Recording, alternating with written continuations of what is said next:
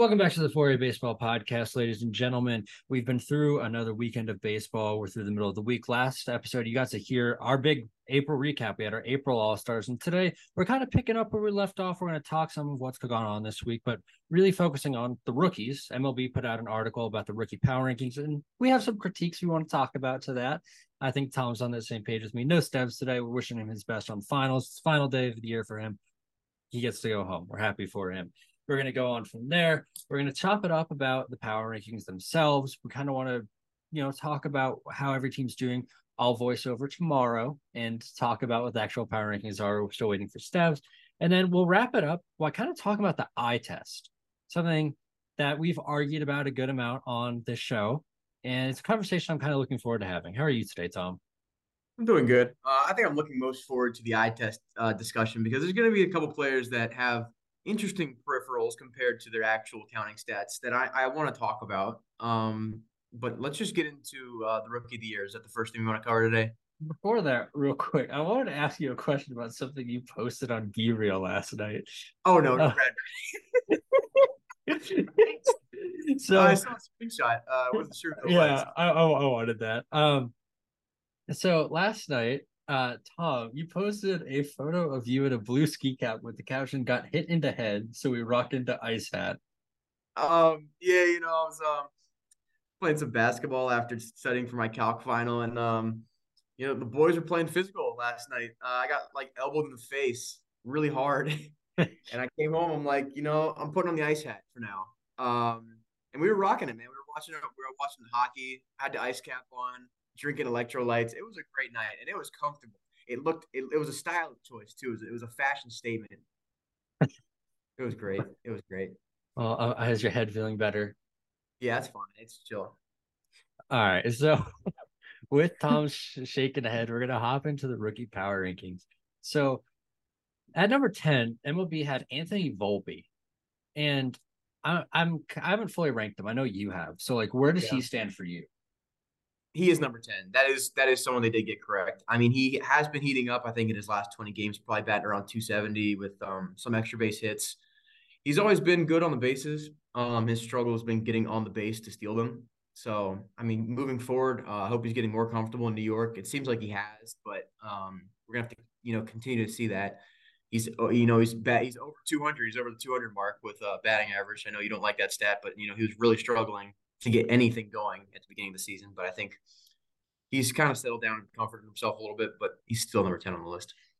Yeah, I kind of like Anthony Volpe. I mean, he's putting up a 103 WRC plus, which again isn't fantastic by any stretch of the imagination, but given the state of the Yankees and just what they need him to be right now, I think most Yankee fans would be are are happy with what he is.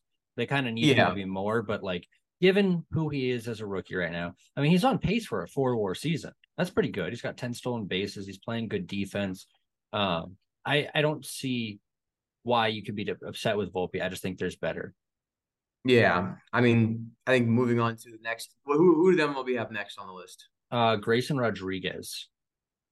See, this is where we start to deviate a little bit. Do you agree with this or no? Well, again, I haven't ranked yet, but I really like Grayson Rodriguez. And we had talked about it a couple weeks ago how you know, he's going to be rocky at first. He's got to adjust to the major leagues, but I feel like there's going to be that one star where everything like really clicks. He goes six, seven shutout innings and just really dominates the team. And he did that last week to the Tigers, right? So I don't think, I don't know how high I have him as of right now, what he's done so far, but I think going forward, definitely top 10. Yeah, I mean, I, I I paired him up head to head with Kodai Senga, and I just think Grayson already has the slight edge on Senga. I think he moves up one spot, and Kodai Senga moves one spot down. I believe that's who they have next, but I have Senga at nine. Uh, actually, at, at we'll go to Senga. He was at seven. Uh, okay. So Senga has twelve runs allowed and or ten runs allowed and twelve walks over his last three starts, and that's kind of not great for you know succeeding especially the Mets who are going through a little bit of a lull right now. They're doing they've done better in recent games, started off a lot slower. Uh, they did lose two out of three to the Braves, which is big for them. They got Justin Verlander coming back, but they need Kodai Senga to be Chris Bassitt. And is he being that? I I expected a higher ceiling for him too. I thought he would be a guy with um one of the highest Ks per nine in baseball with the, with the combination of the ghost fork and the four seam that comes in at 98. Um, I thought that would be a lethal duo for them, but um, Hasn't really been the case so far. I think he's got a bit of a control issue, but that's pretty common amongst young pitchers. So I'm not crazy worried about it, but I think right now he's just lower on the list for me. I think it's also adjusting to like the MLB mindset because he is 30. Like he had a career in Japan, uh, but he does have 15.4 walks percentage, which is not ideal. Uh, 415 ERA looking like a 491 expected. So I I think he'll be okay. I don't think he's fantastic. I don't think he'll finish in the Cy Young. Uh, you instead had him pretty high in your rookie of the year voting, if I have that right. Yeah, I mean, I was expecting this guy to be someone that comes in and, and, and just, you know, starts off amazing, but um, that's not the case. I think it, down the road in the future, I honestly could see Kodai Senga being a, a Cy Young finalist. I'm going to stand by that. You know, I can't have the recency bias watching him not play as well now. Um, mm. I'm I still have some confidence going forward with this guy. Um, just right now, when we're talking about power rankings for the first month of his career, he's just not that good yet. I mean, he, will be better though. I'm not worried. So, I I like Kodai Senga. I think he'll be fine. Right. The thing is, I cannot find he is not on the first page in WAR for rookies, uh, for rookie pitchers, which is not what you want. Uh, not by any stretch of the imagination. Uh, moving back down to number eight, they had James Outman. See, um, this is where we really deviate. Yeah. We're not going to be talking about James Outman for a minute. We're going to talk about him at the later on uh, yeah. at the top of the list. But um, yeah, that's where I had Grayson Rodriguez up in number eight spot.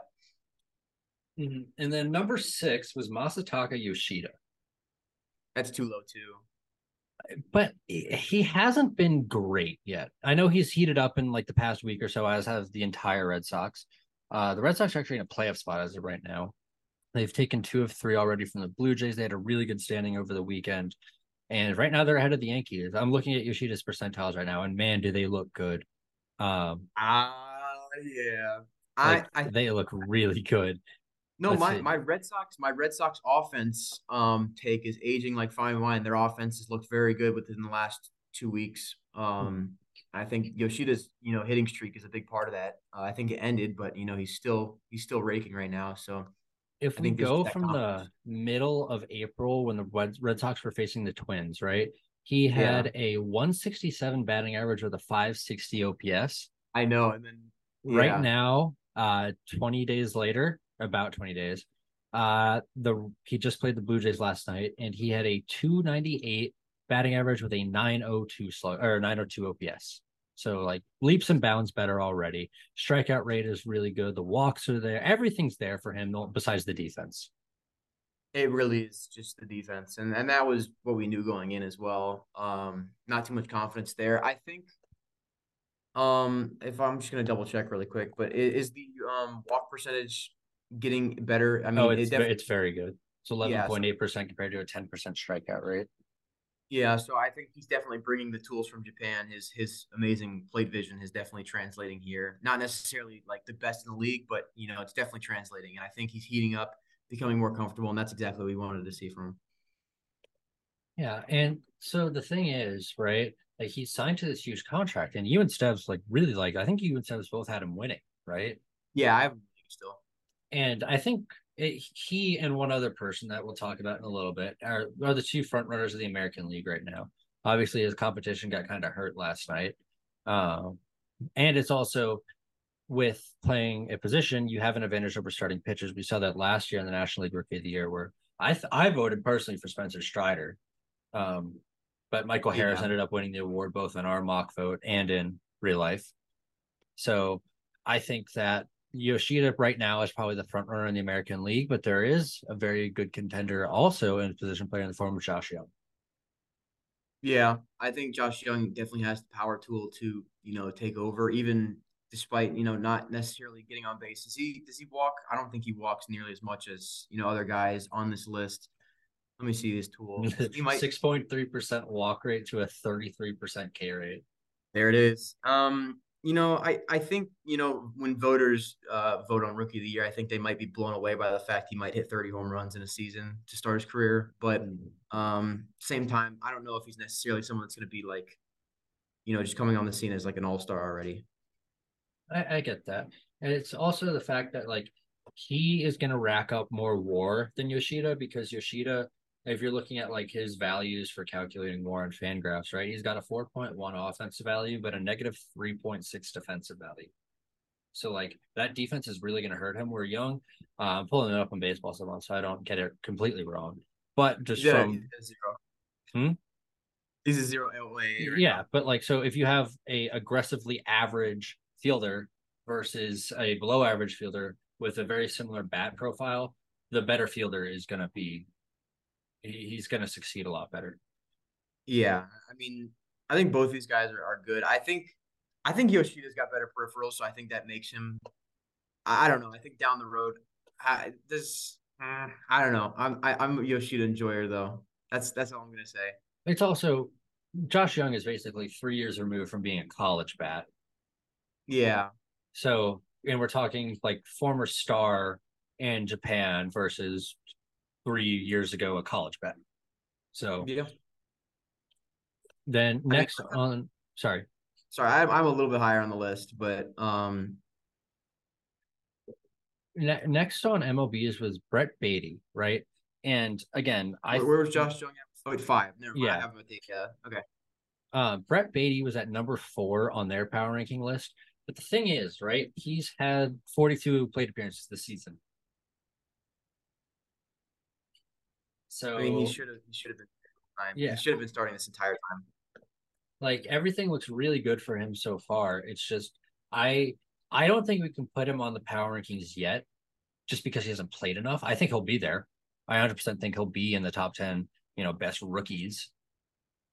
But I don't think he's there yet, just because literally just of how much he's played. I think that Brett Baty is a quality baseball player. I think he's very, very good. I think the Mets should have had him up on opening day. I think we're on the same page there. Um, Yeah. I just think they have him a little bit too high, just given what he's done so far. It's basically like they had a kid get called up and he's already a top five rookie. I mean, he was even good last season. I think, you know, going into the season, he definitely should have been called up. We already talked about that. I mean, that, that that's pretty obvious. But I mean, I think they're also kind of basing this off tools too. But I also, where do they have him at? Let's see. Number four. That's too high. I had him at, I'm at number six. I think. Yeah, number 6 Mhm. So um, that that's right about where I would put him. Is that is that where you put him as well?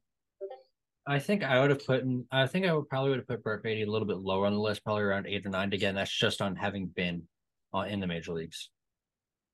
Like, Yeah. I don't think you can put him above Josh Jung, Yoshida, Outman for sure. Yeah. Um, or Volpe at this time. I think he'll be there next month. I think he'll be right there with them. It's just I don't think he's there yet, just given that he's only had 42 at bats. And next on the list was who I think the AL Rookie of the Year should be right now, and that's Hunter Brown. I really like Hunter Brown. You know how like the Astros lost that Justin Verlander guy? They're like, oh, we got Justin Verlander at home, but Justin Verlander at home was really, really good and actually is healthy. Um, his name is Hunter Brown, and yesterday he had his worst outing of his season, and it was two runs allowed over four and a third innings pitched. And you want to know something interesting? In his entire career, he has thrown 34 or he has thrown, sorry, 55 innings. He's allowed no home runs. That's pretty impressive. Especially especially in Houston, where home runs come pretty easily for right-handers. Yeah, I'm looking at the expected stuff right now, and 2022 he had zero expected home runs. I mean, this not it's not very surprising to me. I I think we all I mean, not not you, Brad, but me and Steves underestimated Hunter Brown. I think I I picked him to be like fourth in my rookie of the year, but not necessarily a guy to be taking over the spot. Um, you know, we were talking at the beginning of the season who's going to step up for the Astros. Is it going to be Valdez or is it going to be Javier? But it's it hasn't been either one of those. It's actually Valdez has, Hunter Brown. Valdez has been very good. Valdez has been good, but but Hunter Brown has been, you know, kind of the front piece of this this rotation at this point. I I, I like him more than Valdez. I think it's just because he's more flashy, but you know, I think it's also he's going to rack up more strikeouts. And Yeah. when we look to success, we kind of look at strikeouts nowadays. And that's then true. number two, we had my pick for rookie of the year. We had Gunnar Henderson, who that taste that pick is like aging like cheese right now, not cheese, like milk. Uh, Yeah. it's aging like milk right now because his stat line just does not look good. He is not among the top of rookies in WAR accumulated per Baseball Savant or, or Fangraphs, excuse me. Uh, he's not on the first page, and that's not really what you want. Yeah, I mean, he's been playing this entire season, and he has 14 no hits. Yeah, 14 hits. Um, he is he has been walking, which is you know a mature thing for a 21 year old you know rookie to come into the game with. Um, but the hit tool does not seem to be working. The average exit velocity is good. I don't know if the expected stats are in his favor. Let me check that out. No, the expected batting average is still in the bottom five percent of the league, so it's it's not like it's okay. The thing sidebar, the thing with expected batting average, right? is it's not completely like the quality of hit you have, right? It's literally what is the probability that that would have been a hit? Yeah. Right. And because you could smoke 115 mile an hour line drives right where the center fielder would normally be standing, and you'd probably have like a 10 per or like a 100 bat expected bat yeah. average, right? So that's why I kind of prefer looking at expected WOBA, which does have an above league average of 333. But it's also kind of concerning that he's just not swinging. Last year, he was swinging at pitches in the zone 66% of the time. This year, it's down to 56. Uh, he's making less contact when he swings in the zone. He's chasing a little bit more. Uh, when he chases, he's making a ton less contact. So I I think his swing decisions have been pretty poor, if I had to guess. Yeah, if anything, it reminds me of Juan Soto right now. You know, a guy with good good plate vision that's just not swinging at actual good pitches. Mm-hmm. Um, I still have him pretty high on my list. Um, I think I have him at yeah, but four or no, no, no, not four, uh, six. Sorry, but the the fact that he's at number two, especially over guys like Outman, Yoshida, I mean, even Jung, like it's absurd to me at this point. Um, I don't think it's going to continue. I think the quality of contact is still good when he's swinging. I think he's just got to make an adjustment. Um, but obviously, if he's, if he's still struggling the way he is right now, a month from now, I, I think there's cause for concern, but not yet. And the defense does that concern you at all? Um, I don't know what it looked like last season. I, I got I got to pull up his um negative one outs above average at second base, and then this year it's negative five, four at third, and one at short. That is that is concerning. Um, I mean, in the minors, what was his what was his rating for field tool? Uh, let me get that for you. He was pretty he was pretty balanced across the board. I remember that. I just I, I don't know if he's definitely underperforming in, in almost every category. He had um, a 55 out of 60 field grade, but I do think he came up as a shortstop though. And now he he's at third. Yeah, there's another guy. His name is uh, Jorge Mateo. We'll talk about him later today. Um, he's been pretty good um, yeah. at shortstop. So I don't know. I, I think he's he's taken over there. Um, I think Henderson more likely looks like a second baseman rather than a third baseman. Um, I Which I think is fine. Huh? That's fine. And that, that's fine. Um, I just think like he he he all he, uh, I don't know. I mean, I'm not going to put him over Jorge Mateo at that shortstop position because Jorge Mateo is just a better fielder. Who's the Orioles second baseman right now? Adam Frazier? No. Yes. No, it is. It is Adam Frazier.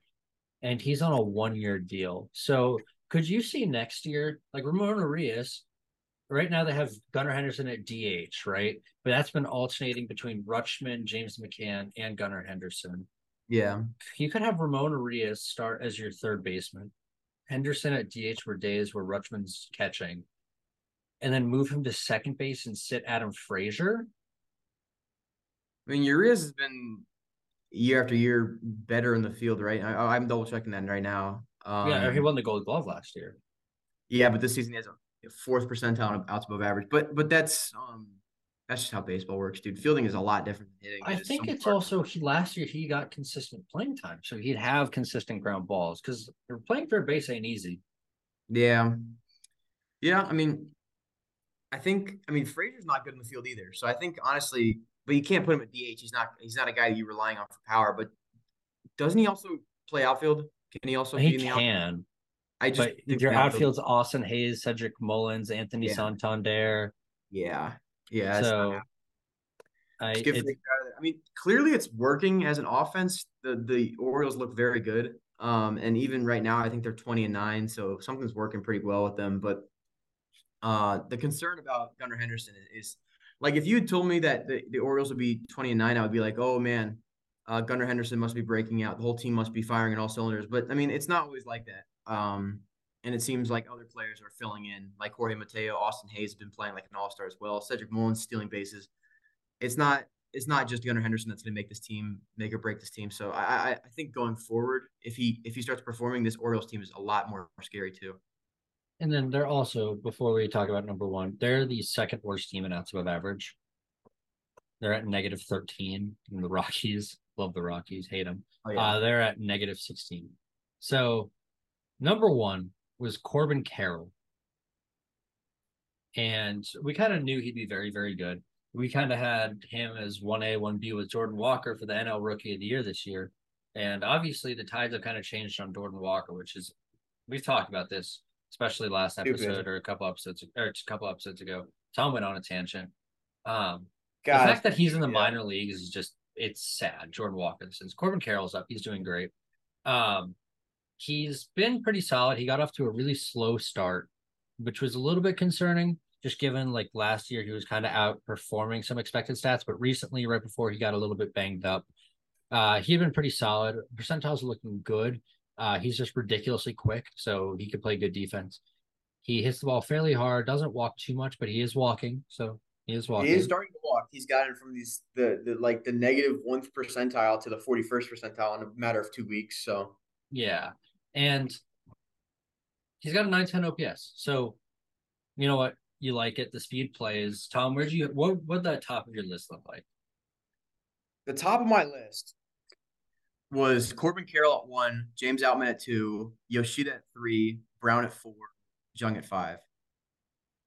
And then I feel like there's a couple of things you could change about the list, but I think right now, I think moving forward, like the way we came into the season with the power rankings and then you make adjustments to those power rankings, I feel like this is the way. Like if you solely based it on performance, it'd be it would look a little different. I think Alvin would be number one, but going forward, I think that this is probably what the top five look like. So the thing between Outman and Carroll, I'm gonna have my Dodgers bias because yeah. I've been calling for James Outman for a year now. And he plays very good defense. He strikes out so much. I feel like he strikes out at least once or twice every night. Uh, Carroll doesn't strike out nearly as much, and they're both ridiculously quick.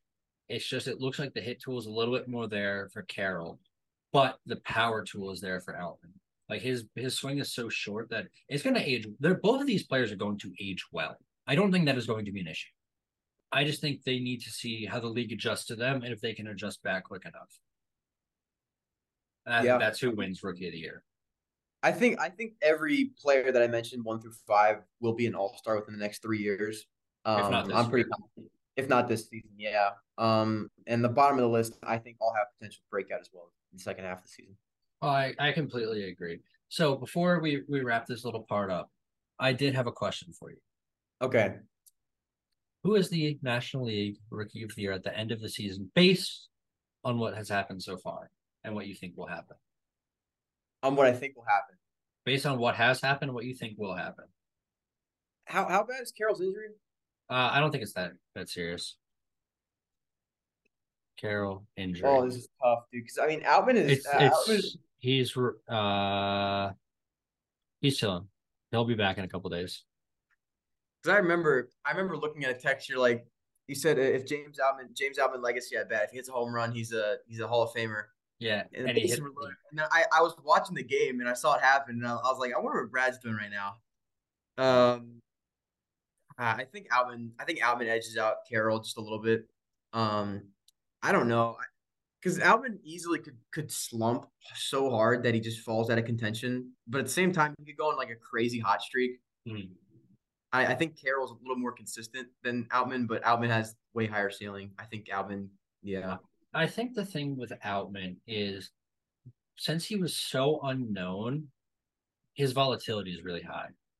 At yeah. least from our perspective. Like he didn't come into the season and people were like, "Oh yeah, James Outman's going to win the Rookie of the Year award this year." People were like, "Oh, it's going to be Corbin Carroll, it's going to be Kodai Senga, it's going to be Jordan Walker." There's a couple other names splashed around here: Brice Turang, Garrett Mitchell, um, Joey Wiemer, naming off Brewers. But uh, you get you get the point. Like James Outman so, wasn't there. Corbin Carroll was right there. So do you think that pitchers will start to adjust to Outman, and maybe that will be a, a reason for his downfall in the second half of the season? I don't think there'll be. A, I think looking projecting the end of the season, I think James Outman finishes with like an 850 OPS, which is ridiculously good. For reference, that is better than Julio Rodriguez was last year. I know. I, I is he better than Rodriguez? I don't think so, but you never know. And I think Carroll I I can see his stuff dropping a little bit, but I, his speed's too valuable. As long as he's just putting the ball in play, he becomes a threat, right? Because all you have to do with someone with a 100, 100 percentile speed is you have to field it perfectly and release release it perfectly to get him out on a ground ball. He's going to steal base hits based on ground balls, and people like him will always outperform their expected stats. Yeah. So I'm not entirely sure how Carroll projects, but I think as of right now, I'm going to take the safe one and go Corbin Carroll. Okay.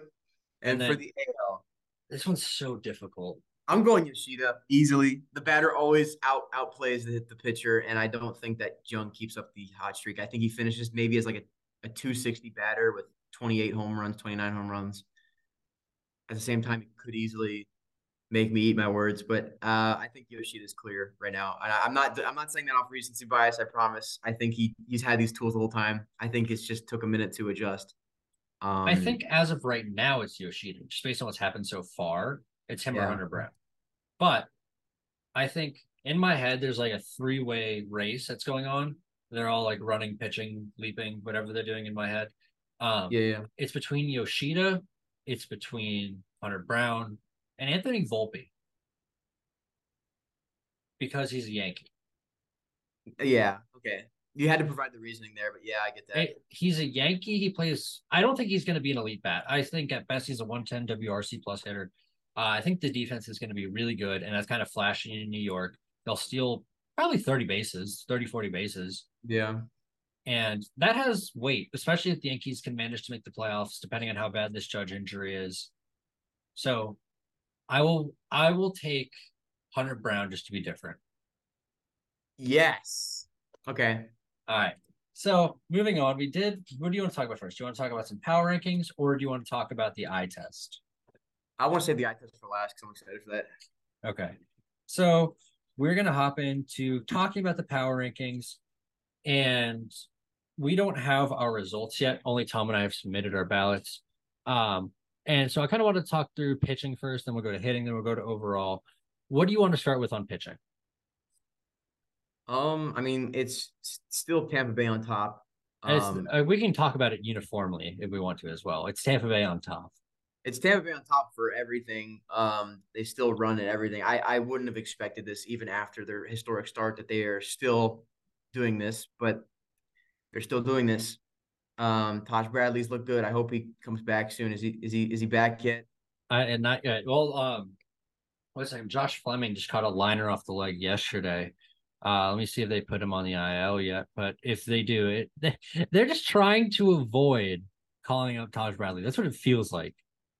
You can't do that, man. You really can't do that. I we talked about this. We just watched the last episode. We talked about this already. You can't do it, man. It's just I I I need because this is another guy we haven't even mentioned yet if he finishes the season in this five man rotation in Tampa Bay, he is a he is a um, rookie of the year candidate, and he could easily win it um, if he continues and maybe hits like 150 innings. I don't know how many innings uh, he's missed just based on uh, not starting the season, mm-hmm. um, but I think he could easily get to the the threshold to be in that conversation.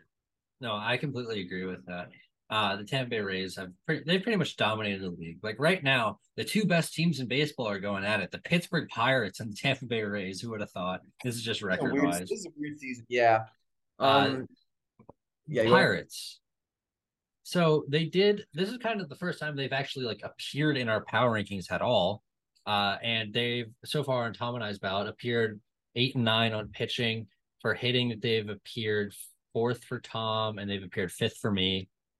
Right about the same, yeah. And then overall, we did have a bit of a difference. I had them at fifth. You had them at second. I just think there's a couple teams that are better than them. I I think this yeah. is the real test. Like they beat the Dodgers. Good job. if if they if they can beat the Rays, then what do you mean? Like one out of three or like two out of three? I don't know. Who's who's starting tonight? I think it's it's Shane versus Mitch Keller. I think. So you've got your aces on the bump. Oh man, um, I'm gonna have to watch a Pirates game. dude. This It's is Mitch versus Shane McClanahan. I watched yesterday's game. Today today's ace day for a lot of teams around the league. So Yeah, it's Gavin Yeah. Stone's debut for the Dodgers. Brandon Pfaadt for the Diamondbacks. We've been on. We've been. Just talking about rookies real quick. Going back, if you've been with us since before the season, we've been high on Brandon Pfaadt the whole time. Brandon's pretty fat. I mean, he's good. Um, He's not actually. He's pretty lanky, but yeah, um, like Ohtani's Um, going today. That's a good day for baseball. that's what I'm saying, dude. I love ace day. Well, half ace day. Logan Yeah. Webb's. Don't leave that out. Yep, Logan Webb. Um. Anyways, going back. um, Um, the the Pittsburgh Pirates are pretty solid. Like when I, I was trying to do power rankings, I was trying to convince myself out of them, but like they're good. They're really good. Like they're atop the Central through a month, which isn't saying much because the Cardinals are ten and twenty. I don't think we had that on our bingo card. The Cubs are kind of faltering. That probably makes you pretty happy. I just, I you had to know it was going to end eventually. The offense is still look good, but the pitching is coming back to earth. Um, Cody Bellinger hitting 300 with a 950 OPS is a little um weird. Hmm. Uh, I don't know, Brad. Are, are you? What are your opinions on that? Do you think it's a fluke, real, salty? I, I'm not salty. I'm glad he's gone because if he was with us, it wouldn't have happened. It's true. And look at what Cody Bellinger's done. Look what James Outman's done. Like, obviously, I would have liked for him to have done this with us, but like, we, I'm happy he's succeeding. The thing that when players leave the Dodgers is like they're always getting like shouted out from Joe Davis and Orel Hershiser. They're always talking about like their successes, which I really like. So, Eh, yeah, um, I appreciate that. And but with the Cubs and their power rankings, right?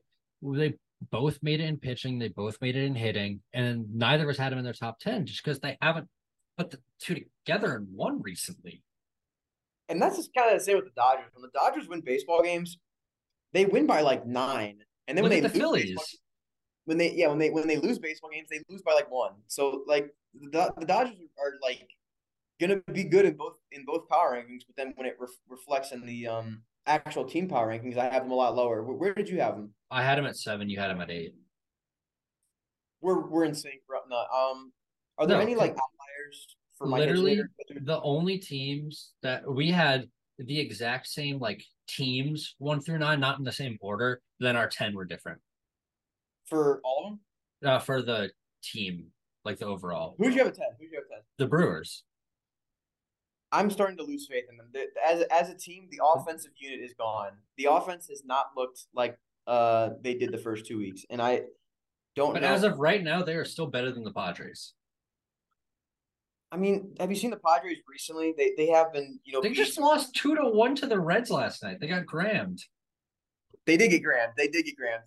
Um, uh, we do have to talk about that later. Juan Soto has hit had three two hit games in a row for the first time in his career. No, um, I, I, I'm, I mean, I'm not, I'm not a Juan Soto hater. I'm, I'm actually, you know, I'm happy that he's hopefully starting to heat up, but I just don't believe it right now. He has. There's so many. There's a weird adjustment. We talked about his, his launch angle, his the fact that he's there's a lot of things wrong with Juan Soto right now, uh, and I hope he starts to fix them soon. But let me let me check out. So before before before the call out before the uh, series. Okay, yeah, never mind. Never mind. Uh, I take that back. I should I probably should have put the Brewers, but I, I don't know. The Padres, they have the talent. I think I'm still biased on that.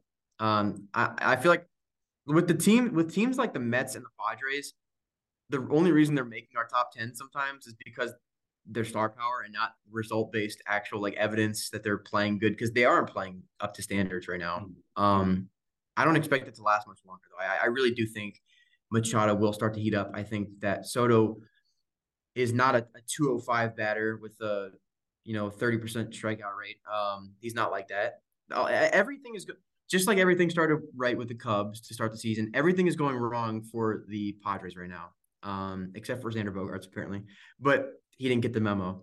Uh, but I think moving forward, the Padres are still the tenth best team in baseball at the very lowest. I don't know. I, I looking at the Brewers' offense right now, I'm just not sold. They've performed better. The They Brewers' have. offense has performed better than the San Diego Padres because right now the Padres trying to find the whole thing. San Diego SDP. They're 16th in expected WOBA, and the Brewers are somewhere around here. I can't read. Tom, Red. they're Oh, 17th. 17. Yeah, they're 16 and 17 in offenses. So so the better. Yeah, uh, li- they're they're right next to each other. 316 compared to 314 expected WOBA. Yeah, I mean, one but one team to me is exceeding expectations, and one is underperforming. So that means that they're they're they're better. I guess. I mean, I, I I'm also trying to look forward too. I don't know. I don't know how much you weigh that into your power. I ranking. don't. I don't You at yeah. No. Because it's I- also like I made my list out of 11 because again, I can't count. Um and I had the Mets at 11 and then I was filling out the form and I was like, "Wait, I'm missing a spot. There's no spot on the form for this." Uh so I did have the Mets at 11. Yep. Um teams that are doing pretty well. Tom and I both had the Rays really high. The Pirates were higher for him than for me. Uh we had the Rangers. I had third, you had them fifth. I think they're think- heavily yeah. outperforming expectations. I the offenses look legit, and it, it's it's good. I mean, I mentioned this at the beginning of the season. Like the offense is gonna be legit. I thought the pitching would be a lot worse, but they're actually performing well too. And that's kind of what you get when you have a good offense and the pitching is performing. You're outscoring opponents. You're winning baseball games. Uh, I don't know how much longer they actually keep control of the AL West. Um, Houston is heating up quite a bit. Yeah. Um, it's, Well, they looking they like- made the they made a recovery. They're in your rankings, right? Yeah, they are. Yeah. I I don't know. There a lot there's a lot of underperforming on the Astros uh, roster as well. Uh, who went down with an injury recently? Someone someone on the Astros went down with it. Oh, Luis Garcia. I don't know. Right, his elbow. That is. That looks pretty bad though. He's on the 15 day. I, I think he's gonna get TJ. Do you think he's gonna? Do you think it's TJ?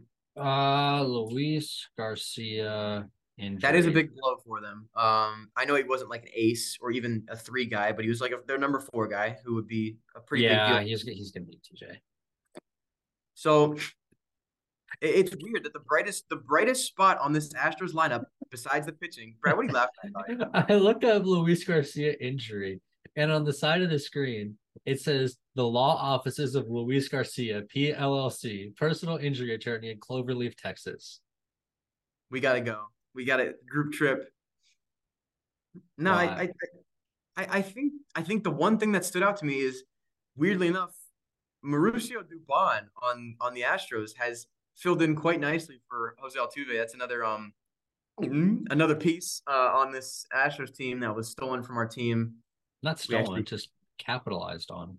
Yeah, uh, Yordan Alvarez as well. Um, I'm but- sorry. Who's actually in first in their division right now?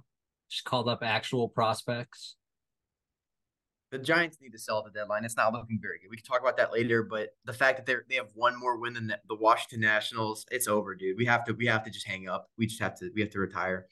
Um, it, it's pretty embarrassing. I don't know. Uh, I, I don't know what the Dodge what the Giants are going to do going forward. They they they have too much pride to sell, so I don't really know what the what the future holds. Um, but to get my mind off of that, I would like to talk about how the Boston Red Sox have actually looked very good. Um, Their offense. their offense, and that's that's what we talked about at the beginning. And and and you guys clown me for saying that they'd be in the wild card conversation, but guess who's in the wild card conversation right now? The Boston Red Sox. And I don't know how long that lasts because there's teams like Houston, the Yankees, Seattle. Yeah, I think their existence is more of a capitalization on other teams not performing. I I, I think that's true. Also. Uh, because Tampa Bay's twenty four and six, they're they're stealing all the wins. They're stealing. all They're the wins. so good. They're just Ah. like they're just they're running away with it. But Boston has been pretty good, and we're gonna talk about a guy that um you know I'm gonna talk about the eye test with a couple of guys on this Red Sox team. The offense looks good. I don't know. Can you check their um their uh defensive war uh for Yeah, the Red sure. Sox? They're they're probably about middle of the pack, if not below average. Maybe they are not. Um, but they're also you know Duran's also having a breakout. I don't know if his actual stats are available yet. I don't think his sample size is big enough quite yet. But Uh he they're 25th. okay, hold on, let me see. Uh Jarren Duran, he is not high enough yet, but the max exit velo, sprint speed, and outs above average are all very, very good. He's got a 363 expected WOBA, uh, OPS in the almost a 1.1, which is pretty, pretty freaking good. He doesn't walk enough though. I'd like to see a little bit more of a walk walkthrough, but yeah, you I know what? It'll I- suffice. There are some things on this team that I like. I ah man, I'm I. Do you, what are your thoughts on Brayan Bello? Bello, Bello Bayo? Brayan Do you think- Bayo. Yeah, he's he's been a a highly touted prospect for a while. Hasn't performed well. Do you think it's past the opportunity for him, or do you think he eventually, you know, has a breakout on this team? Do you think it's too late for him? He's only 23, I think. I'm not. I'm not going to say it's too late for a borderline rookie. yeah. Um, I would honestly, I am okay with him. I worry that he's a Red Sox though. I think the teams there are a lot of teams that could really capitalize on his changeup. Could really capitalize on like he's got power sinkers. There are teams that could capitalize on that, and then he, there's the Boston Red Sox, and I don't. I'm not entirely convinced that they're the organization that's going to be able to deal with that. Uh, looking at his stuff plus, right? He's got uh, pretty much average sinker at 95, slider at 113, a changeup at 90. Like they're all slightly below average stuff, but this is all stuff you can work with. It's this kid's young. He's 23, right? Like Yeah. he's- yeah, he's 23. There's stuff that you can work with here, and I'm just not entirely convinced he's going to get that opportunity to be worked on in Boston. I think he's going to be thrown into the fire and its success or failure. There's no tinkering. There's no room for error because their rotation's not good. Chris Sale has a good start every other time. Corey Kluber's okay. Like who, who's the other starter? Kutter Crawford's actually really solid, but Nick Pivetta I hasn't think- been good. Yeah, I think there's. I mean, Kenley Jansen before yesterday. I think it was yesterday, maybe the maybe the two games before had had not given up a run yet, and he had looked like one of the best closers in all of baseball, which is weird for me to say. But he he Uh, has been for a decade and a half. I thought going into the season, Kenley Jansen would be one of the pitchers that struggles the most with the pitch clock. He has been someone that you know takes a long time to pitch. I was gonna say something else, but uh, he takes a really long time to pitch baseballs. to finish. Um, he, so I thought he would struggle with the pitch clock, but he has not looked like he struggles very much. Um, and I I think going forward he might be the guy they turn to. However, the rest of the bullpen does not look very good. Uh, Kutter Crawford obviously looks good, but I don't know about anyone else in that bullpen. You know, being able to go the Uh, distance for them. John Schreiber. John, dude, man. So let me ask you this then: Yes. at the deadline, do you go for some, you know, mid-tier starting pitchers uh, as the Red Sox if you're in that Okay, conversation? We've had this conversation like six times. We're doing it There's again. not enough starting pitchers available. It's the Giants and the White Sox. I think those are the only two like sellable teams right now with actual starting pitching. Yeah, I mean the Royals I don't- are going to be selling, but they're bad. They're so bad that they Okay, nothing. I will counter you with something. Okay, Will someone buy Brady Singer? how old is Brady Singer? Is he 26? 25, so he's young. So uh, that that's interesting. I don't know if the Royals consider him part of their future plans. Do you think the Royals consider him, you know, as as a part of their their I- their roster moving forward? I think the front office is transferring, so I'm not entirely sure that they know what their future plans are at the moment. Yeah, and we can tell that by the record right now. Yeah. Um, no, but I think someone will take a flyer on Brady Singer because, like, right now, the reinforcements the Red Sox have coming are James Paxton, who hasn't thrown a major league inning in a couple of seasons. Like, I I weirdly enough think that the Red Sox. I'm I'm not going to be like Aiden on the Yankees, but I I'm pretty high on the Red Sox. I don't I don't know if they're a wild card team this year, but I think they're definitely going to exceed our preseason expectations. I think for everyone. I I can agree with. I mean, it's pretty difficult to hit my preseason expectations for what they were. Um, yeah, we didn't predict the Rays to be 24 and six. Okay, but I did have one good quote about the Uh. Rays. Remember we were doing our preview, and I said this might be the best Rays team that they've assembled in the past decade. I, I yeah, and I think you're right about that. Yeah, Um, it's just everything's working for them. I mean, even like the even like the quote role players are uh, they all have like five home runs. like it is working pretty well for the Rays. Um, uh, there's nothing else to really say other than that. I mean, it's just they're the best at everything right now, and thus they are the best team in baseball. it's the thing with the Red Sox is they're solid. They're a good enough team right now. They can't pitch to save their lives. Like they have the one, two, three, the fourth most runs allowed in the American League. But they've also scored the most runs, or the third most runs in the American League. See, that is impressive. Um, but that's how you have to do it. That is true. Um, let me look up. Let me look up the Red Sox as a team in terms of percentiles because I think, I think when we look at this, I, I might. I mean, I was watching the game ironically last night against the Blue Jays. Did you see Connor Wong last night? Uh, I saw the home run on a replay. He um he went four for four with two home runs, a double, and a single. He he needed a triple to complete the cycle, and he accidentally hit a home run.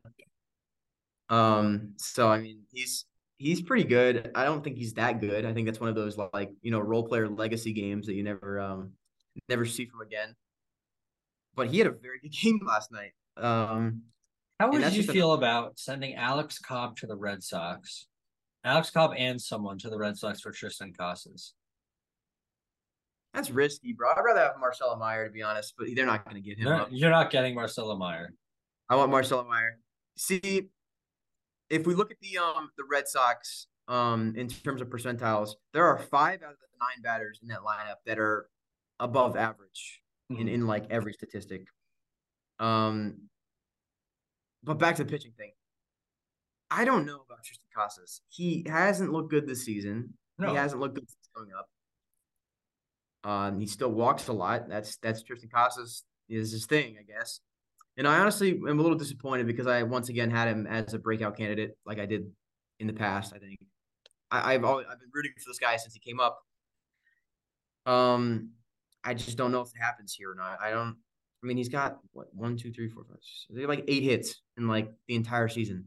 Um, he's got the bottom one percent in expected batting average. We talked about that. Doesn't matter, but expected WOBA is still well below average as well. So it's it's I don't know if you're willing to give up a guy like Alex Cobb. I mean, Alex Cobb has been good, like very good. Okay, but here's the thing: does the next good Giants team have Alex Cobb on their roster? No, but the thing is, you can't rush a trade. You know, like when you have yeah. Alex Cobb, you have a guy like this.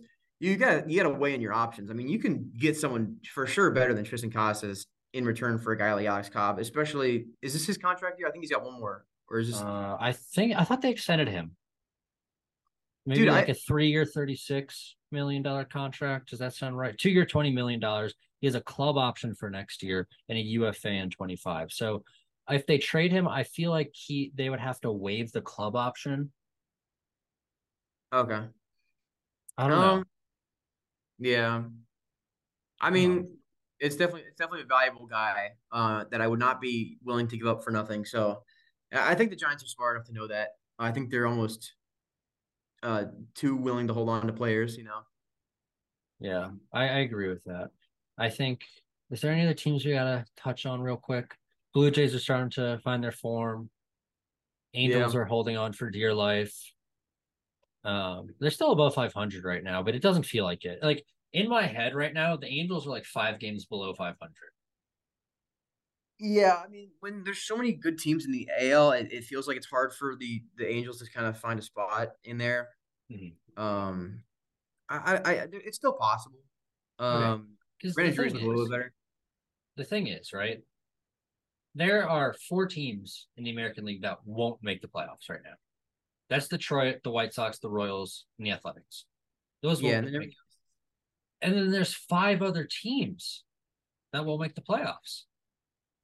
Like right now, the Astros, the Yankees, the Guardians, the Mariners are not playoff contenders. Are they contenders? I can't, I can't. I can't take the Yankees seriously. I, am sorry. I, I I think it's over for the. I I'm saying it now. I don't unless Judge comes back and and Stanton comes back and they absolutely rake. The offense is gone and and the pitching hasn't looked very good. Carlos Rodon's gonna have to have a midseason start, um, and it's gonna be tough to get into the groove again. I, I have no faith in this team. I also hate the Yankees, but um, I just wouldn't consider them in the same conversation. I also think the Guardians are underperforming as well, which is I, I, I think a sophomore slump that I was that we kind of predicted. There's a lot of young guys on this team. Um, I don't know how well the signings Josh Bell and Mike Zunino have looked so far. Has Josh Bell been as bad as he was uh, when he got traded? Um, I know he got off to a bad start, but I think recently he's been a little bit better. He's gotten his OPS up to a 702, which isn't good. Um, but it's better than it was his 380 OPS in the middle of April. So Yeah. I guess he's going a little bit in the right direction. And then Mike's, you know, I'm surprised he's not hurt yet. Um, I, I guess that's a bad thing to say about a baseball player, but it's kind of true in all honesty. I feel like eh, the Guardians just are a step behind. Mike Zunino's been very lucky. He has Yeah. a 339 WOBA and a three or 284 expected, strikes out 41% of the time, but has a really good walk rate. It's just it hasn't clicked yet.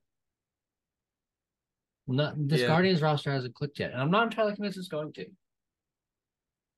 It's tough. I mean, it seems like everything went right for them last season. It's gonna be hard. It's gonna be hard to replicate that again, especially like we mentioned with all the competition in the AL. Yeah. It's gonna be hard to leave some of these teams out because there are like six teams that should be in the wild card, but you know, only three can make it. So Okay. Before we move on to the eye test, who's Oh, making the playoffs as of right now? uh, I can give you that that playoff form. Oh, you mean like like who I actually think? Yeah, So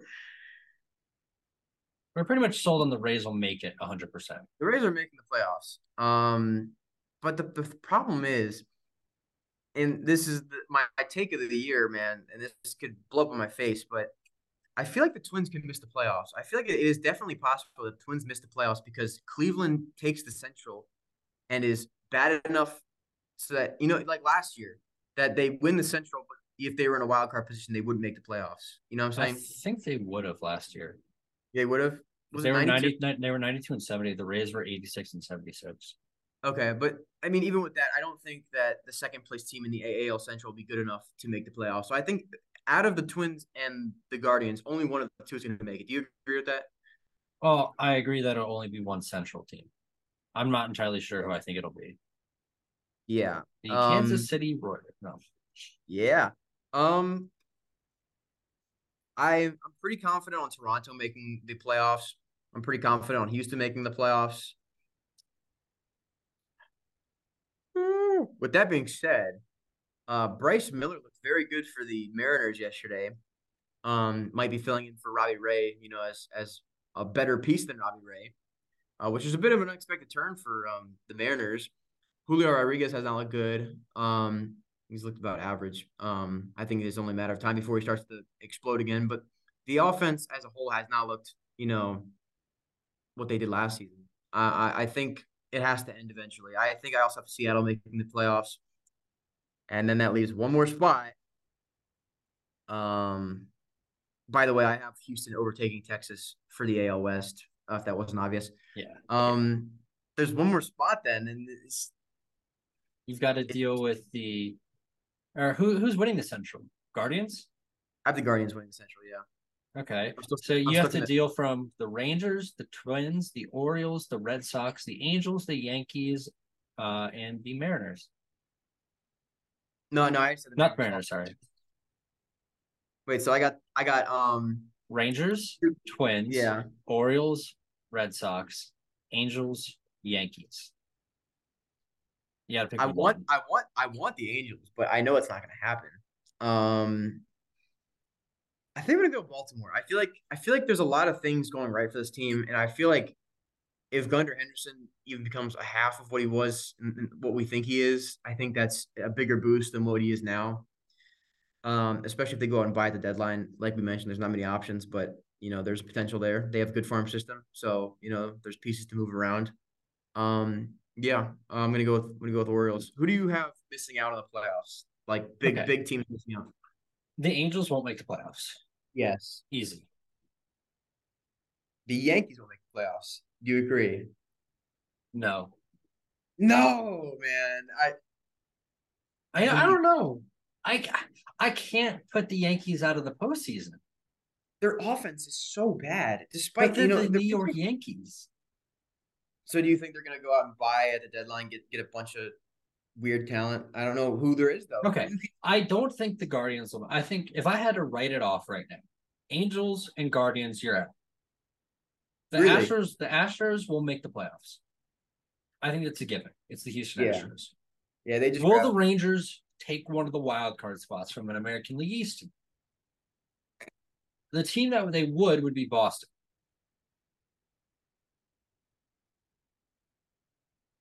This is This is really difficult, man. okay.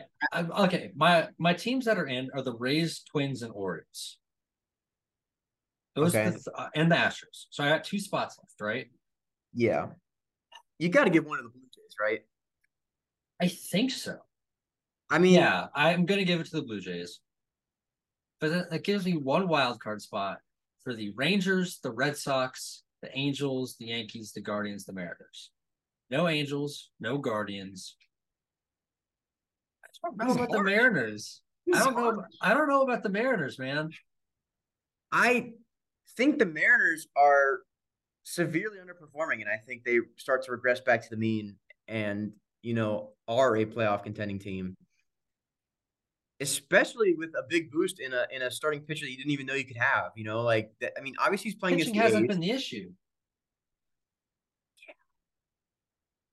Man, I don't. Hold on. Let me, let me just, hold on one second. Let me just I'm gonna go. Mm, this is difficult. Hey man, Ah. Chaos up. Big Dumper is gonna be Big Dumper. I'm gonna go with the I Rangers. Oh my goodness. Okay. I you know I'm not against that thing. I just I They don't give know. me Phillies vibes. I oh, I don't know, man. You just you can't leave out you can't leave out the. I feel like the, the Guardians and the Mariners are in this like really weirdly similar category of good player development, really young teams that haven't had much experience in the playoffs. Um, but I feel like one of the two has to make it for me, and I think it's Seattle. I do you think Texas is riding a hot streak right now, and that you don't you, you just don't think they're gonna slow because they really can't afford to slow down. If they want to make the playoffs, they really can't slow down too much. I could see them making the playoffs as a 92 win team. I see that as possible. I see it as possible too. The thing is, I think the sixth seed, the sixth seed might win 92 games. yeah, because I mean, here's the thing: there's a world where all these teams win 92 games, whether it's the Angels, the Yankees, the Guardians. I don't think the Yankees are going to be a 92 win team. I don't But think I the think Guardians are either. I think so. I think Seattle could come back and win 90, maybe 88 games. Okay, Um, here's the thing. Also, right? If you the Yankees are already above 500. If the Guardians win two in a row, the Mariners win three more in a row, they're at 500. They have to win nine more games than they lose through the rest of the season and be at 90 wins. Cleveland is notorious for doing that. They love Exactly. going, but and and it's just it's too early for for something for these teams to get in the playoffs. Something has to go bad for the teams that don't get in. That that is including for me at least. Cleveland, Minnesota, Texas, Boston. The, these teams have to start losing. And Orioles Orioles might be there. the Orioles are, are flirting with with danger, but I they're they're one of four 21 teams in the in the game right now. It's just like And they're one of two teams without double digits losses. yeah, so I just they they're really good, and I. I because it's funny, we're not even talking about the NL because I'm not worried about the NL. The NL's a little more comfortable to me, but the Is it AL, though? Is it is the NL comfortable? it's um, okay. I'm now looking at it actually. Yes, I am comfortable because I think Arizona slips out. I think, I think um Pittsburgh. Oh, I don't know about Pittsburgh, man. I think Pittsburgh slips out. Um, and I think San Diego and Philly sneak in. I don't know. I, I I don't see the Cubs being a playoff team. I don't see Arizona being a playoff team. And it's weird enough for me to say that the Pirates have 20 wins. It's even more weird to say that they're going to make the playoffs this year. Um, and I, I'm not necessarily sure what St. Louis is doing. They have the worst record in the National League, which is bizarre to me to say, but they are a horribly run organization. No, they are the worst right now. They're worse than the Rockies. Oh Um, my okay. god! No, they're not. They are the worst- No, they're they have a better run differential. They have better run. To, I guess it, it might be it might be on matchups because on on my phone they're they're actually ranked lower, which is weird. Ah. and it, it just it it puts a smile on my face. You know, St. Louis. Um, yeah, I I they, they're, they're horribly run. You send down Jordan Walker and you don't succeed. Wow, this is this is surprising. You know, an average baseball fan can figure that out. So Yeah, trying to find strength of schedule.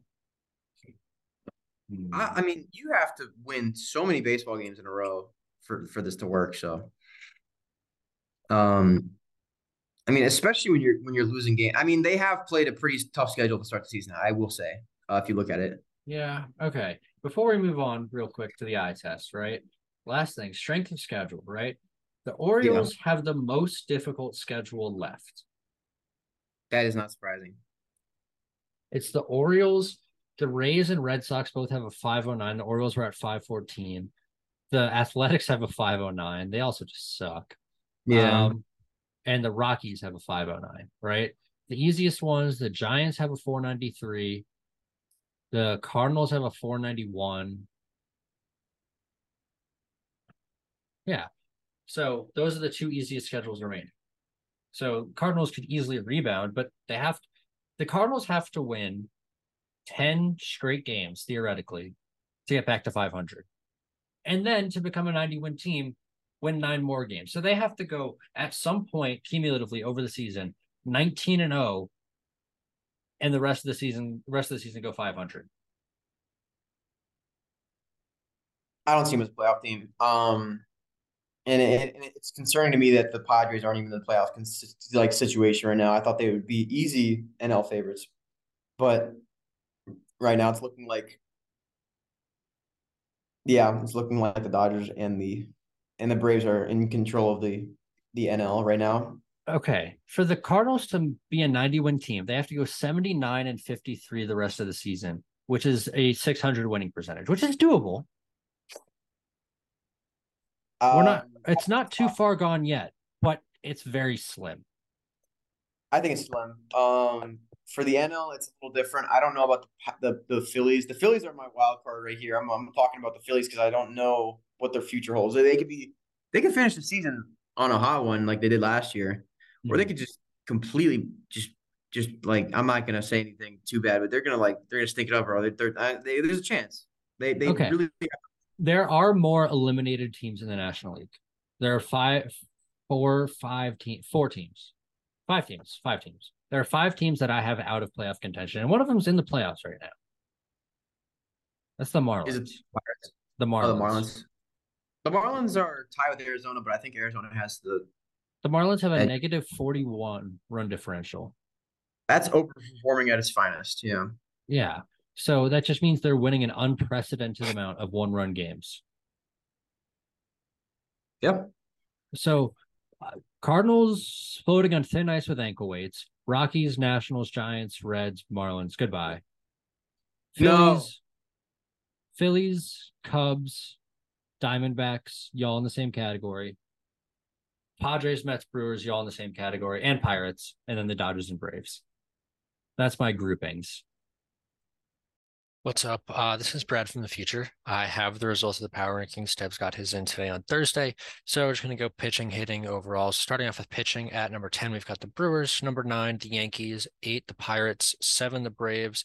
Six, we have the Cubs. Five, Rangers four, the Astros, three, the Mariners, two, the Twins, and at number one, shockingly, Tampa Bay Rays. Moving over to hitting, number 10, the Angels, number nine, the Red Sox, number eight, the Orioles, number seven, the Blue Jays, number six, the Pirates, number five, the Cubs, number four, the Dodgers, number three, the Rangers, number two, the Braves, and number one, the Braves. So we're not surprised. The Rays are two for two so far, and they will continue to be uh, possibly once we go hop over to overall. At overall, Dodgers number ten, Twins number nine, Brewers number eight, Astros making a making a comeback at number seven. Number six is the Blue Jays. Number five, the Rangers. Number four, the Orioles. Number three, the Pirates. Number two, the Braves, and number one, Tampa Bay Rays. All right, back to the episode. Yeah, I'm right. prepared to get to the eye test because I'm gonna start with I'm gonna start with a with probably my my worst take so far. I really like Esteury Ruiz. I really like him. I don't know why. He's annoying. He just gets on base. Actually, doesn't. You're gonna you're gonna say he doesn't get on base, but he's a good little slap hitter that has extreme speed, a good glove in the outfield. I think he's got a lot of versatility in that sense. And on a horrible roster uh, like the A's, um, uh, it's really it's really he stands out. He stands out. If he's on a good roster, I think you wouldn't notice him as much. But I think he's just a better version of Tony Kemp, to be honest. Um, sure, cool. He's not good. Um, uh, Brad Hayden. Tom, he's right, got he's below. Okay, the reason this conversation is happening, we're talking about the eye test, is because a couple times ago, Stebbs was basically like, yes, but by the eye test, this guy is performing well, right? And the eye test has value. It's been used throughout baseball as old as time. Like it's how people are evaluated. And there is value in the eye test. Like there is complete value in it. But when you evaluate a player, right, you see these results. You look at the player, you see what he does on the field. You can look at a guy and he gets one hit every night. You can go one for four, be like, yeah, that guy gets a hit every single night. And that's a true statement. That's a 250 batting average. And that sends into another conversation. Again, you and I, Tom, we're not batting average guys. Stebbs is, yeah. right? The story of batting average goes, it's a fine stat. It's okay. But the issue with batting average is it doesn't tell you things that other stats can do. Because if you looked at a stat sheet, five players hitting 250 are not having the exact same season, but that's what batting average would suggest. There could be guys hitting bombs, there could be guys hitting stolen bases, this guys hitting doubles in the gap or there's just a slap hitter that's just hitting a singles. It varies from person to person. And that's why I'm not a batting average person. I think that's why you're not a batting average person. And again, batting average is fine. It is okay, but batting average does not tell you some things that other stats that are better can tell you. And batting average fits the eye test, right?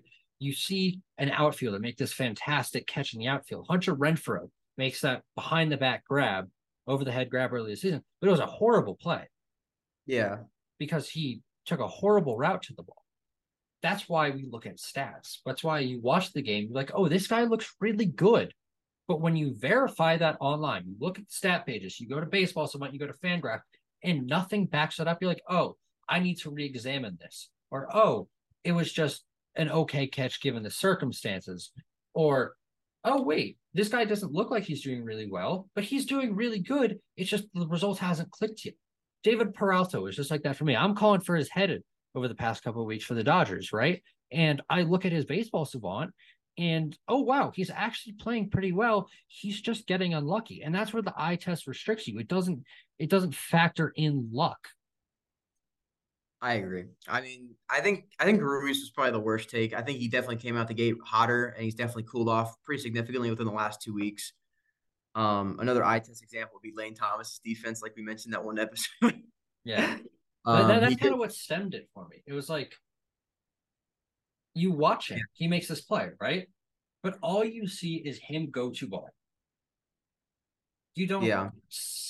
There's no numbers behind how he's getting there. If he went there the fastest he could, it's just he got to the point. Yeah. Who's your guy? What do you want to talk about next? I got some more, but uh, you can go first because I need to pull my guy's page up. So a guy that um who has his peripherals have been getting increasingly uh, uh, better, but still not very good. Um, that I mentioned yesterday through text, Brad. It's Bryson Stott. Um, currently, I mean, he's been a guy that's maintained his his hotness so far this season. He's been a guy that's going on multi hit games usually a guaranteed hit per game for Bryson Stott. He's on pace for something like 215 hits this um this year. So I mean, um, I mean he he looks good. He's looked like a good leadoff batter. Um, I just don't know his his uh, expected stats do not reflect that well. Uh, the WOBA being the main one, but that WOBA is also measured in by walks as well, correct? Yes. Okay. Expected WOBA. Yeah. As like a big weight of strikeouts and walks. And I'm looking at Bryson Stott stuff like he profiles as a solid leadoff hitter. But you look at his thing and you see, oh, he's 305 batting average. That's really good. And yeah, 305 batting average, like if I see that on a stat line, I'm like, oh, okay, that guy's hitting good. I'll think that. And I'm not a batting average guy. There's a certain line you draw. It's somewhere in like the upper 280s or low 290s. We're like, okay, good batting average. You know, it probably means the guy's doing well. There's a certain line where that's drawn. But you see a 305 batting average, he's got a 741 OPS. Right? He's not slugging the ball at all. Yeah. And he's hitting well. He's succeeding. He's providing above average hitting for the Philadelphia Phillies who needed it. Uh, Harper's back now. That's a whole other issue. Um, I agree with you. The eye test is there. but he needs to. When you look at the pages, it's not entirely backed up. Yeah, I I guess my next part is: Do you think he, you know, uh, not necessarily maintains a 305 batting average, but do you think he finishes with 170 hits? So the thing with measuring hits, right, is you're basically asking me, do I think he will have enough plate appearances to be able to get to this, right? Because you can have a guy hit for you can have a guy hit for a 350 batting average, right? But he only has 170 plate appearances, right? He's not going to be able to get to that amount of hits that he needs to get that 170 those 170 hits. If you're in an elite offense like Bo Bichette is going for the hit totals at the at the beginning of every season, he's led the American League the past two seasons, and if Bo Bichette is getting a ton of plate appearances every single season, then we'll be able to get 170 hits. I don't know if Bryson Stott is going to be able to get that many plate appearances. Yeah, I mean he is he is the leadoff for him, correct? Uh, it varies, but sometimes. That's fair. All right, do you have your next guy? I do. And yesterday, or was it yesterday? Yes, it was yesterday. Goes out on the mound. He's dealing seven innings pitched, three hits, six strikeouts. You know, it looks like another guy, another product of the Braves farm system. And his name is Bryce Elder. I knew you were going to say that. And I'm looking at him and I'm like, how is this guy succeeding? Because you're looking at him, he's got a 175 ERA. That's pretty good. And you look at the innings pitched, he's done 36 innings over six starts. That's six innings per start. That's pretty good. A 106 whip. That's pretty good.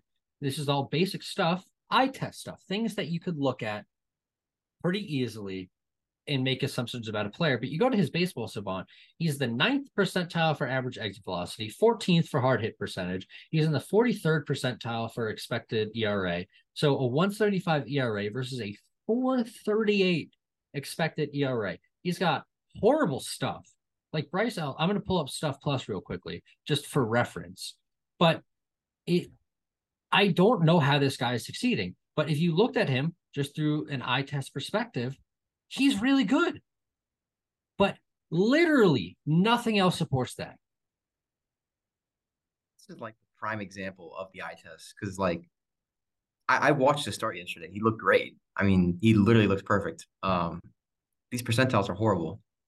Um, He's got a um, 75 stuff plus. His average pitch is 25% worse than league average. He gets away because of his elite location product of the Braves, man. Like if fastball velocity is ridiculously low, and I, I just eye test. Any final thoughts? That's all. Well, thank you all for listening. This has taken a lot of twists and turns. Uh, I, I've enjoyed it. I enjoy talking about playoff odds. I enjoy talking about breaking down any of that stuff. We went through a lot of rookie power rankings. We went through this little eye test conversation we had here. And then we kind of broke down this convoluted, crazy American League and just what it's going to be. If you've enjoyed, please consider leaving a rating or review, sharing this with a friend. We do appreciate it. I will be coming back over and talking about the power rankings at the end of our little power ranking segment. So if you hear me interjecting, hi, future Brad. Uh, thank you all for listening to the 4A Baseball podcast. If you want to interact with us at all, all social media links will be in the description below. We'll see you all next time on the 4A Baseball podcast. Peace. Steve.